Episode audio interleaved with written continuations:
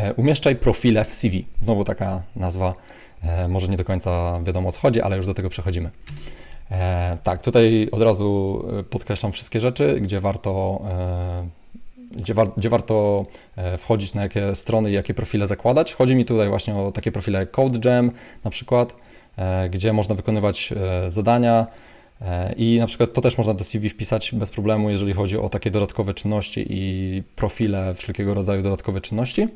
E, tak samo Code Wars. Wyobraź sobie na przykład, że e, masz pierwsze miejsce na takim Code Wars w rankingu. To też jest taka strona, na której wykonuje się zadania, e, wszelkiego rodzaju jakieś algorytmiczne na przykład. I po prostu jeżeli masz na przykład pierwszy ranking, no to też warto to wpisać w CV. To są oczywiście takie dodatkowe czynności i może mogą Ci się one nie do końca przydać, ale jest to jakieś wyróżnienie, jeżeli chodzi o Twoje CV.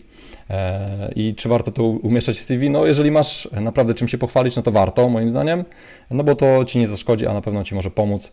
Jeżeli masz na przykład jedno zadanie gdzieś wykonane, to tego nie umieszczaj, ale jeżeli masz naprawdę dobre rankingi, jeżeli chodzi o różne takie katy programistyczne, e, no to warto to umieszczać.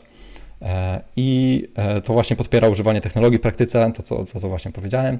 E, jeżeli chodzi o różne inne profile, nie tylko takie, gdzie się wykonuje zadania, czyli na przykład LinkedIn czy GitHub, no to też o to warto zadbać i setupować sobie taki profil na LinkedInie czy na GitHubie. Właśnie tutaj pod tym linkiem będzie informacja, jak to dokładnie zrobić, jeżeli chodzi o markę osobistą, czyli jak wypełnić LinkedIna, jak wypełnić GitHuba, bo to są też takie strony, które bardzo często rekruterzy przeglądają. No jeżeli chodzi o LinkedIn, LinkedIna to rekruterzy, a jeżeli chodzi o GitHuba, to raczej programiści, którzy gdzieś tam później sobie klikają e, Twoje projekty i sprawdzają, czy warto Cię na przykład zaprosić na rozmowę.